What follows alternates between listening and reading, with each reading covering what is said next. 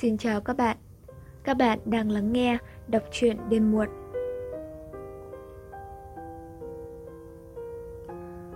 Cũng buổi sáng hôm ấy, khi trời còn đang ở trong cái màng mênh mông, ẩm ướt và lạnh lùng chưa phá vỡ.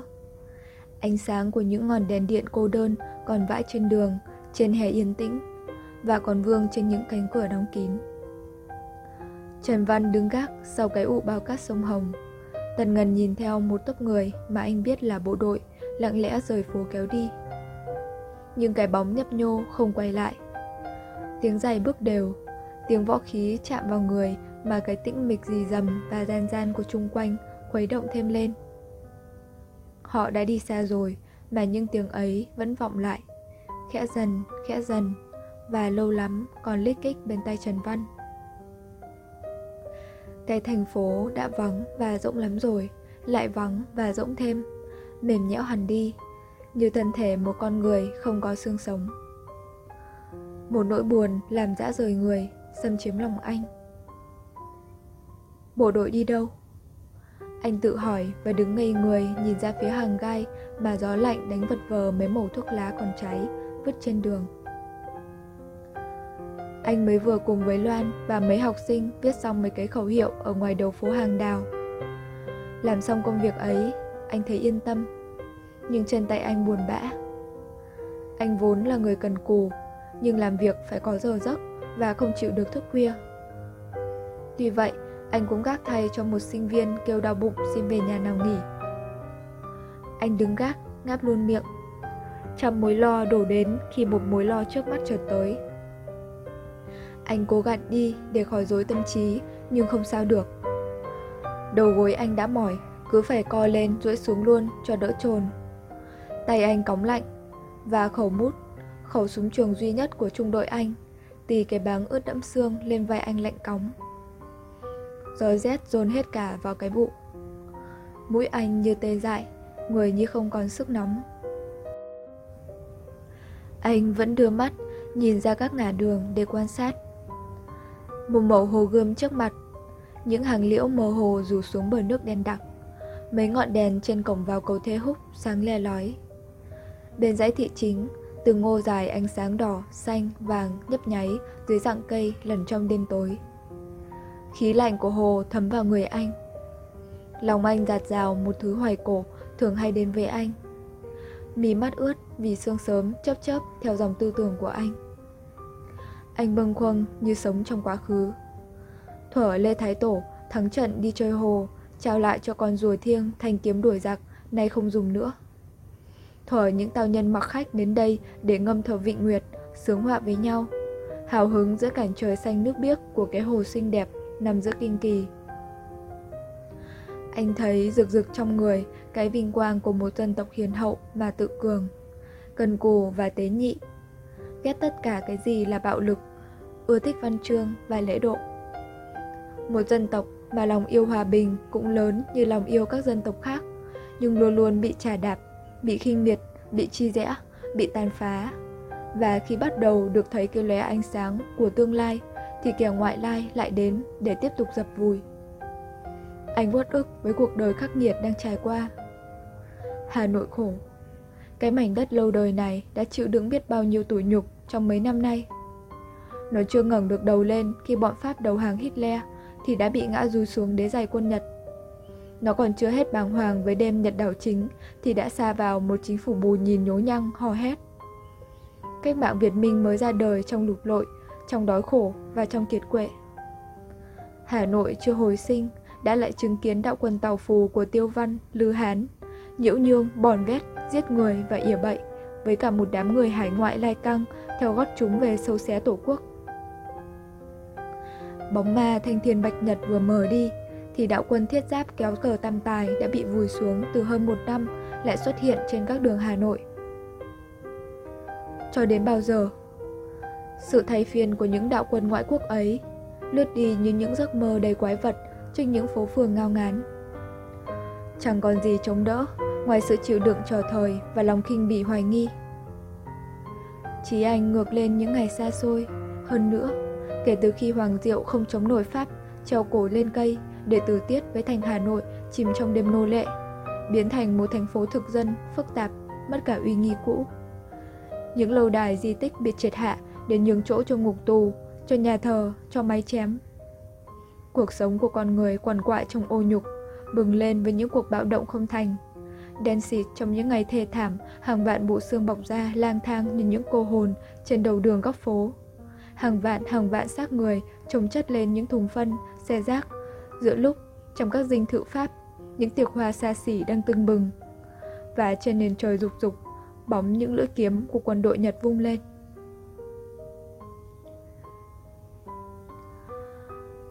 Sương sớm đã xóa mờ cái hồ. Phố hàng đào quang dần ra, phơi trần những nếp nhà liền nhau, nhỏ hẹp, tranh vênh một vài căn gác như những hộp chồng lên nhau. Chỉ vừa trong một cái cánh cửa sổ.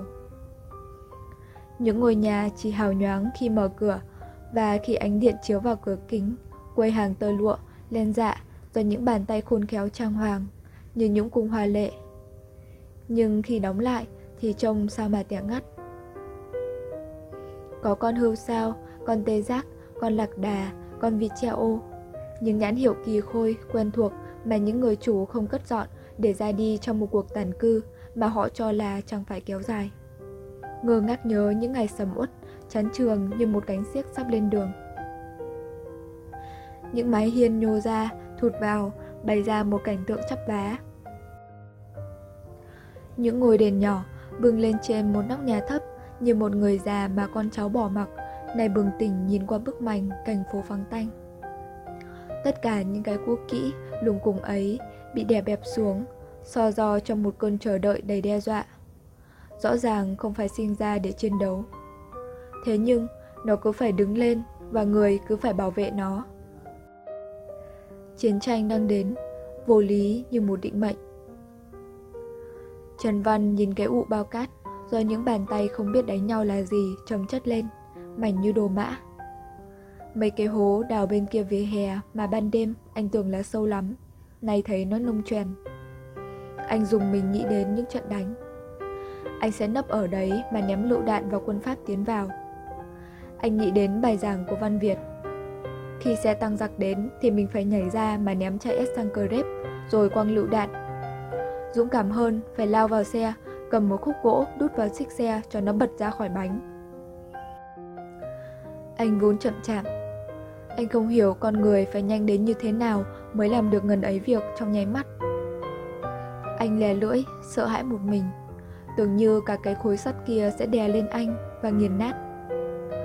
Nhưng anh nghĩ, vấn đề là phải thắng trong kéo quyết định này. Sao những người thiện chiến là bộ đội lại ra đi? Họ có trở về không? Anh tự nhủ Dù sao thì mình cũng chỉ biết được cho mình Anh đã ở lại anh đã chia tay với mẹ. Anh đã bỏ cái nhà ấm cúng Cuộc đời dạy học mà anh tha thiết. Công việc nghiên cứu sử anh đã làm trong mấy năm nay. Cuộc sống lặng lẽ qua rồi. Anh đã viết lời thề sống chết. Quen hay không quen Sống hay chết Anh vẫn cứ phải đi vào cuộc chiến đấu. Vui sướng biết bao nếu trong trận cuối cùng này anh được là người cuối cùng hy sinh cho tự do dân tộc. Tự nhiên, anh thấy yêu hơn bao giờ hết cái phố lâu đời. Anh nhớ lại những ngày vui. Trong những buổi sáng lành lạnh như thế này, mùa áo ước của những quần áo đẹp, nơi đây đông như một phiên chợ. Người ở các phố dưới kéo lên để mua bán, để ngắm hàng, ngắm người. Nam nữ trong phố chăm lo bộ cánh, kéo đi lượn bờ hồ, kẻ đi người lại, tranh nhau đua đòi lịch sự. Không phải Trần Văn ưa gì sự nhộn nhịp, phú hoa ấy. Có những ngày anh đã thấy ngấy với cái Hà Nội vùi đầu trong cuộc sống ăn chơi. Nhưng lúc này, cũng như nhiều người nhu nhược trước những thay đổi sắp xảy ra, thì trở nên bảo thủ. Anh lưu luyến tất cả những cái gì đã qua không trở lại. Anh cảm thấy mình đã khắt khe với người, với việc. Có những phút con người lắng xuống tự thấy mình có những khinh ghét vu vơ. Và lúc ấy con người trở nên độ lượng, tha thứ cho những cái chẳng hay hò gì cho lắm.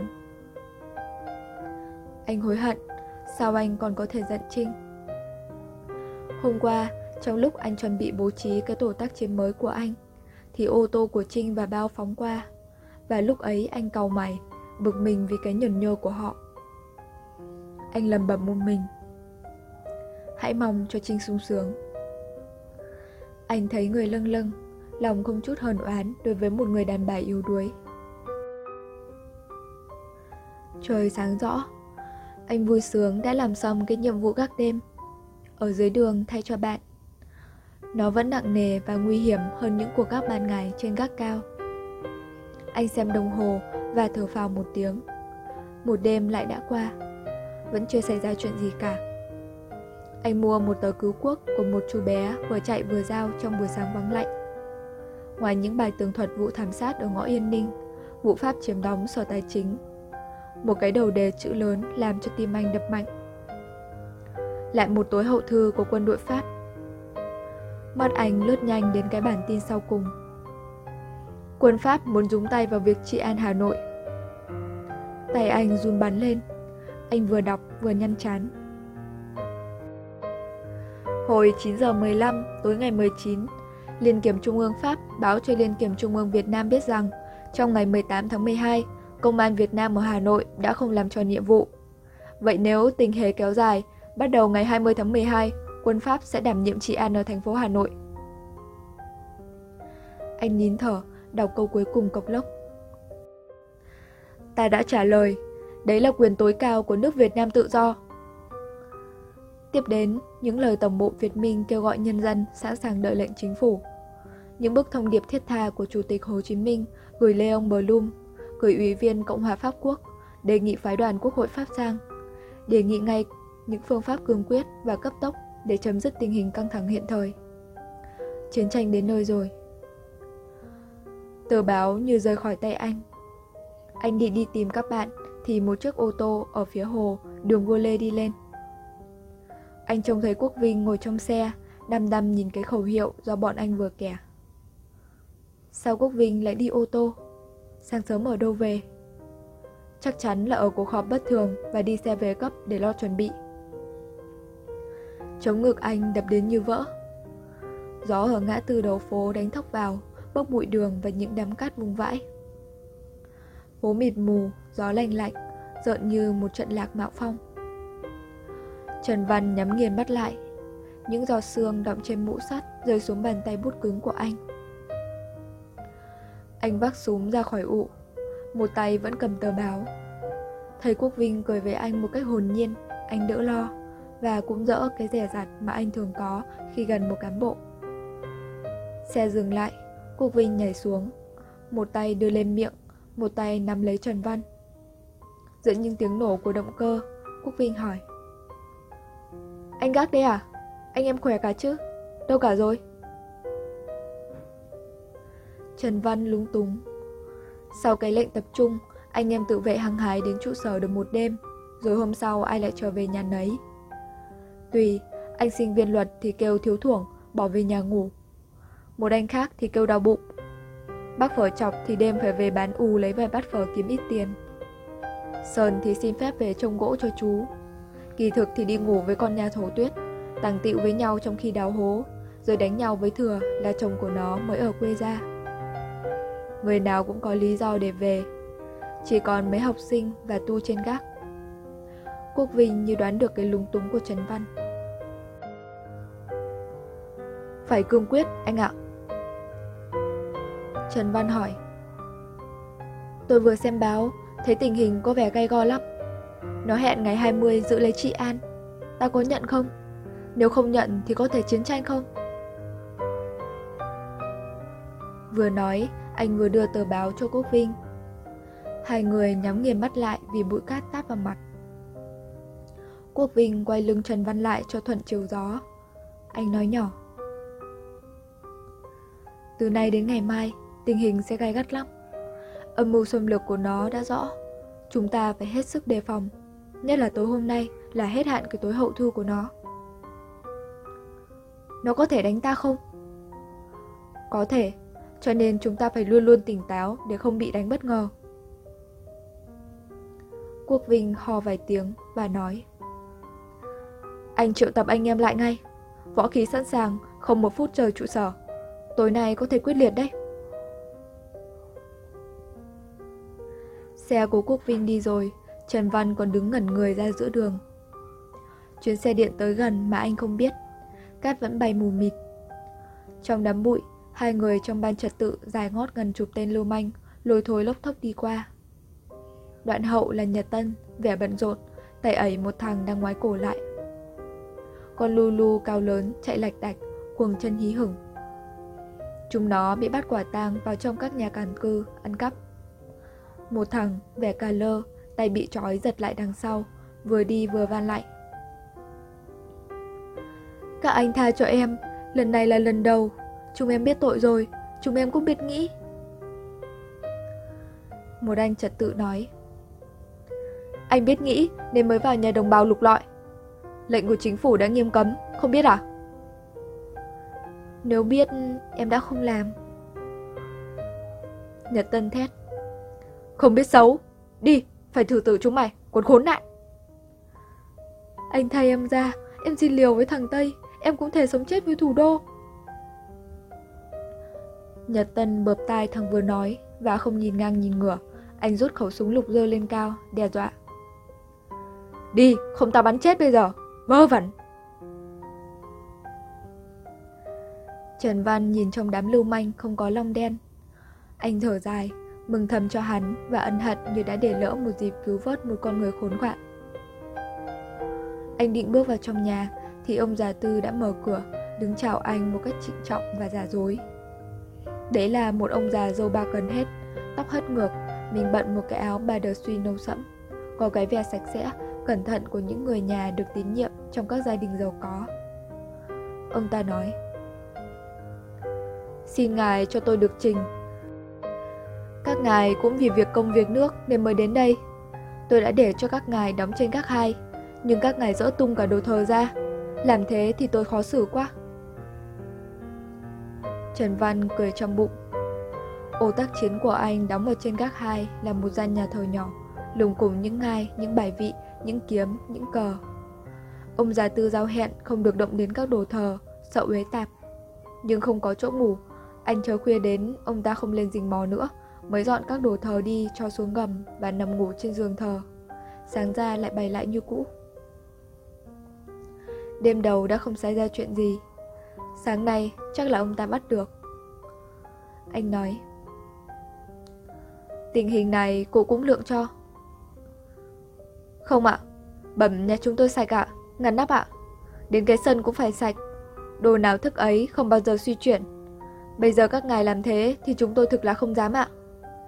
Bẩm ngài thì đi, chứ chúng tôi cứ phải ở đây. Các cụ chúng tôi già thì kỳ kèo là kỳ kèo chúng tôi. Xin trình với ngài, chúng tôi ngại nhất là để các cụ tôi phải kỳ kèo. Sắp đánh nhau rồi đấy cụ ạ. Thưa ngài, đánh nhau thì lại khác ạ.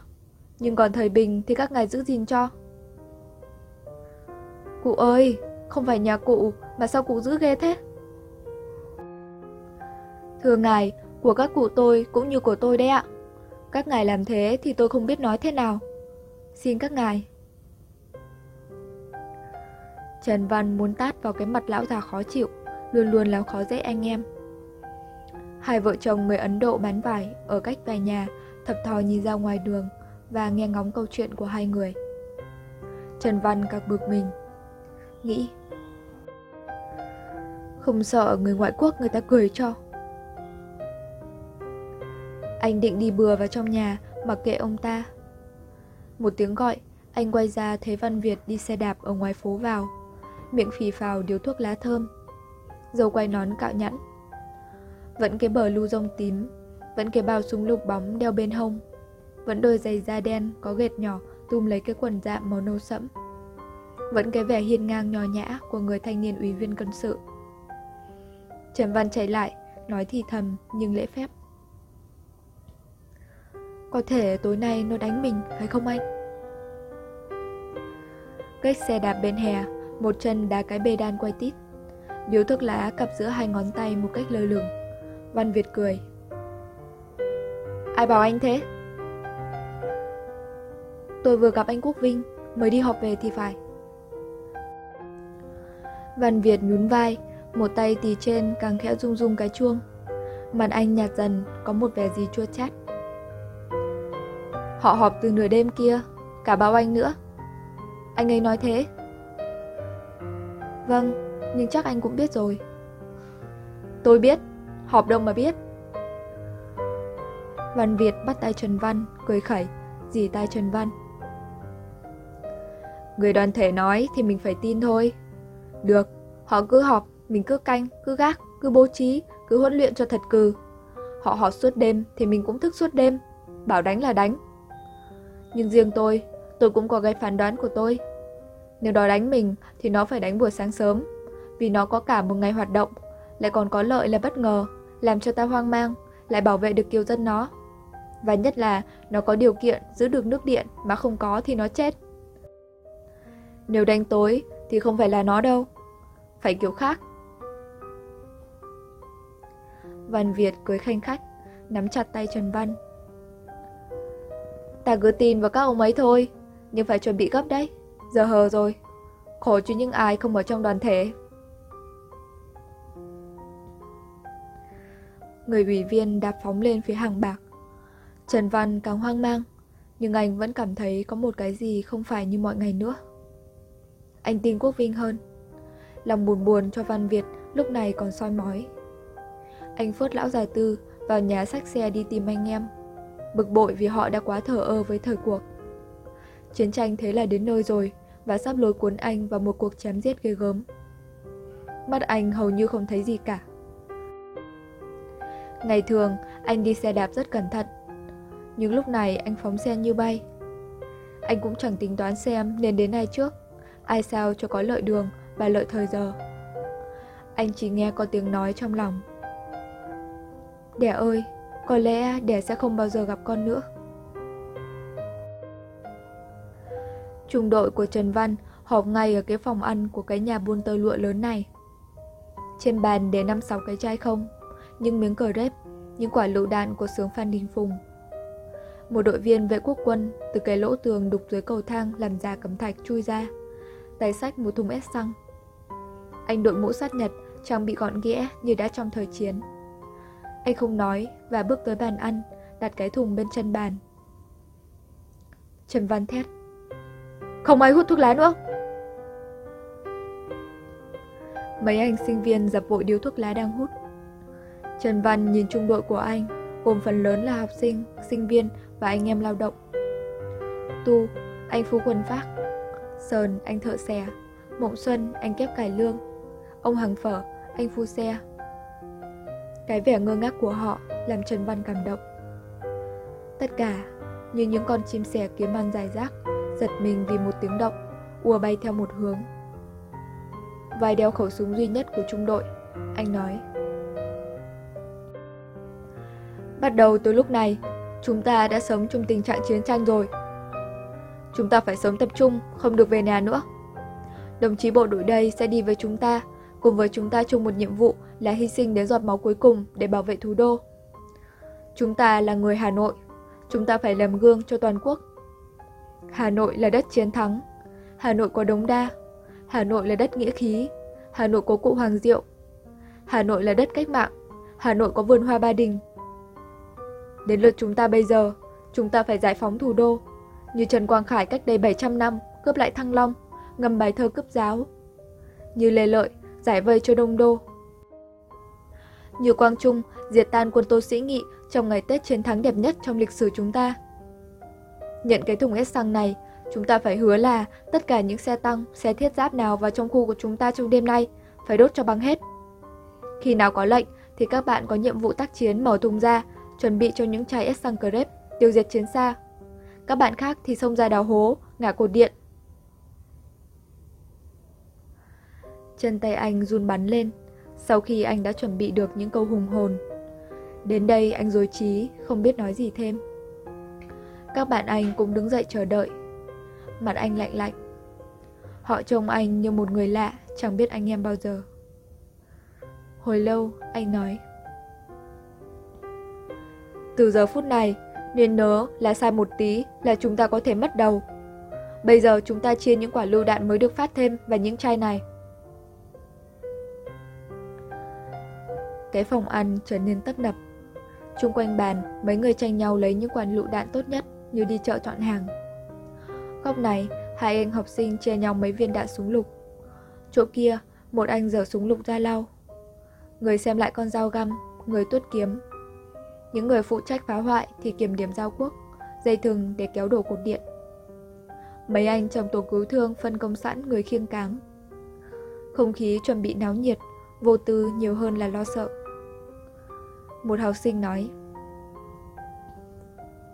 ở đâu được đánh Tây cũng sướng Nhưng không đâu có được cái vinh dự như chúng mình Chống giữ thủ đô oanh liệt.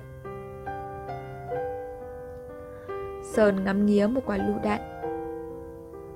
Toàn lựu đạn ta làm Mất tay như bỡn. Anh học sinh nói Hay nhất lại là ở chỗ ấy Có bao giờ lại chính tay chúng ta đúc lựu đạn Để đánh lại chúng nó không? Ồ, nghĩ buồn cho mấy thằng tản cư Chúng nó sẽ rất xấu hổ khi thấy thủ đô được giải phóng mà không có chúng nó ở đây. Trần Văn đứng nhìn anh em, thấy cuộc đời của mình thật kỳ lạ. Hôm qua còn là một giáo học, hôm nay đã thành một người chiến đấu sắp xông ra trận. Anh vừa nói như giảng một bài sử, chỉ khác là trước đây trong lớp học trò nghe những câu chuyện xa xôi, mà lúc này thì họ đang sắp làm cái việc mà ông cha ngày trước đã làm chính anh cũng sẽ lao vào trong cuộc. Có ít nhiều chịu đựng và liều lĩnh theo một định mệnh kéo đến. Nhưng cũng có cái vui của người đã dứt khoát chọn một con đường, dù là nguy hiểm. Anh đang ngồi bên bàn, lau khẩu súng thì Tu đến bên, mời anh ra một chỗ. Cái lưng gù gù của bác phu khuân vác già như càng gù thêm. Tu đã tình nguyện vào đội cảm tử đánh xe tăng và sắp về hàng bạc theo sự bố trí của Văn Việt. Tu nói Cháu không được ở với ông nữa Cháu muốn nhờ ông một việc. Nhờ ông biên cho một lá thư về quê cho mẹ cháu Dặn dò nuôi lấy ba đứa con. Cứ nhớ lấy ngày này mà làm dỗ cháu. Trần Văn dựa khẩu súng vào bàn Đứng dậy nhìn Tu. Tay anh đặt lên cái vai rộng của người phu khuân vác Và lòng anh xe lại. Lúc nãy khi anh nói Tu hình như chẳng hiểu gì cả. Một hôm, thấy anh em nói về Hoàng Diệu, tu thủ thì hỏi anh ông ấy là ai. Ngày thường, chẳng ai bảo họ là người Hà Nội và họ cũng gần như chẳng biết Hà Nội là gì. Cái gì đã làm cho họ ở lại với thủ đô? Nghĩ đến vợ con tu, chỉ vẹn vẹn có vài trăm bạc để tàn cư. Anh thấy lòng bẫn nhẫn. Anh nói, tôi sẽ viết, nhưng sao lại dặn thế? Tu cười lặng lẽ Mặt phồng lên làm thành những cái múi dân reo. Cái lưng gù mang nặng cả một cuộc đời vất vả Cúi xuống một cách chịu đựng. Dạ Ông cứ viết cho như thế ạ. Cháu cũng được yên trí Mà mẹ con nó cũng được yên trí Nhưng nhỡ mình sống thì thế nào? Thế thì còn gì bằng nữa à Chú Lai ở ngoài cửa chạy vào. Lai đã được trung đội nhận làm liên lạc. Nó hí hửng như được quà. Nó vẫn đen đủi, tóc còn rối bù nhưng đã sạch sẽ hơn hôm mới đến. Lai kêu. Ông Văn ơi, ông có được ra thị chính tuyên thệ không? Tuyên thệ. Trần Văn vừa nói vừa nhìn Tu. Người phu cười với chú Lai và kéo nó đến bên mình. Anh nói. Em ở đây với ông Văn nhé. Quay nói với Trần Văn. Có chú Lai cũng vui thêm. Tôi cũng đỡ nhớ cháu lớn Cũng bằng cỡ này Mọi người quay lấy Tu sắp sửa từ biệt anh em Và có lẽ không còn trở lại. Tu đã thề không phá được xe tăng thì không về. Bên ngoài, tiếng một đứa bán báo giao. Tin cuối cùng ơ, Người Việt Nam không thể không đề phòng ơ. Tiếng ai hát bài suối mơ Như trong một buổi sáng yên vui. Trần Văn rút bút máy ra. Tu can dặn như thể nhờ người làm đơn. Ông cứ bảo mẹ con nó nhớ ngày hôm nay cho cháu. Một tốp anh chị em chợ Đồng Xuân tiến vào. Tiếng quốc vang lên. Đi trước là Nhân, khăn nhung đen, quần lĩnh, áo vải đồng lầm. Cô con gái Ngọc Hà, khuôn mặt bào bào và nước da mịn, như đem vào trong cái phòng rối rít cả một sức trẻ đang lên và cả cái rộng thoáng của những vườn rau vườn hoa ngoại thành. Mọi người reo to, hoan nghênh các đại biểu chợ Đồng Xuân. những người đã từng vào tận trong thành đấu tranh với Pháp. Nhân nói, Chúng em đem gạo ủng hộ các anh. Trần Văn quay ra làm cho Nhân cúi xuống, thẹn thò. Anh muốn mọi người không ai hiểu lầm quan hệ giữa Nhân và anh. Rất đứng đắn, anh nói. Các chị thật là sốt sắng. Có gì đâu anh, đây là trích tiền lãi nửa tháng của chúng em. Cảm ơn các chị, cảm ơn cô. Tôi tiếc rằng hôm qua không tới mừng cô được. Cụ vẫn khỏe chứ, cô Nhân? Tôi gửi lời thăm hỏi cụ nhé. Vâng, cảm ơn anh. Để em vẫn khỏe. Tết này không biết đã yên chưa, anh nhỉ? Bao giờ anh lại lên chơi Ngọc Hà? Tu cúi xuống, bốc một rúm gạo và để cho những hạt trắng tinh từ từ trôi trên lòng bàn tay. Ở nhà tôi chẳng bao giờ có những thứ này. Nhân nói ủng hộ các anh phải ủng hộ cái tốt chứ ạ? Trần Văn đến bên bàn, bắt đầu viết thư. Chí anh đi từ những anh hùng lịch sử mà anh ngưỡng phục, đến hàng vạn, hàng triệu những người đã ngã xuống và còn ngã nhiều. Những người bình thường, tối tăm, như tu, như lai, nối tiếp nhau hết đời này đến đời khác. Chịu đựng biết bao nhiêu cảnh sinh ly từ biệt trong cuộc chương trinh không mỏi, không ngừng. Trong cuộc, Họ là những người làm nhưng phần nhiều không biết và cũng ít ai biết đến những việc họ đã làm, những đau khổ họ đã qua. Em đi anh nhé. Anh có cần gì thì báo, em sẽ đem vào. Dù có đánh nhau, chúng em vẫn vào tiếp tế cho các anh. Anh không nghe thấy tiếng nhân nói với anh. Anh nhìn Tu và lại cúi xuống tờ giấy, chia sẻ những hai ý kiến nên viết theo lời dặn ghê gớm của Tu hay chỉ nên viết một lá thư thăm hỏi bình thường. Khi viết xong, anh hối hận là đã không được niềm nở lắm đối với cô em gái bạn.